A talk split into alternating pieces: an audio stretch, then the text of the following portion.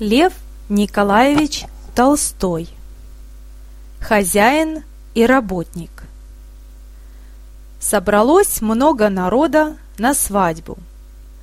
Сосед позвал работника и говорит, «Поди, посмотри, сколько людей там на свадьбе».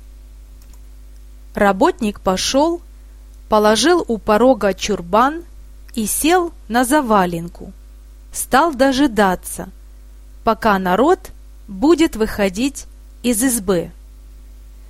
Стали расходиться. Кто не выйдет, спотыкнется о чурбан, обругается и пойдет дальше. Только одна старуха вышла, спотыкнулась, вернулась и отвалила чурбан. Работник вернулся к хозяину. Хозяин и говорит, «Много там было людей?» Работник говорит, «Всего один был, и та старуха». «От чего так?» «А от того, что я привалил чурбан к крыльцу. Все на него падали, а не отваливали.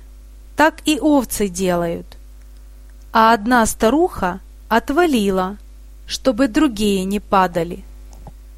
Так только люди делают. Она одна — человек. Конец сказки.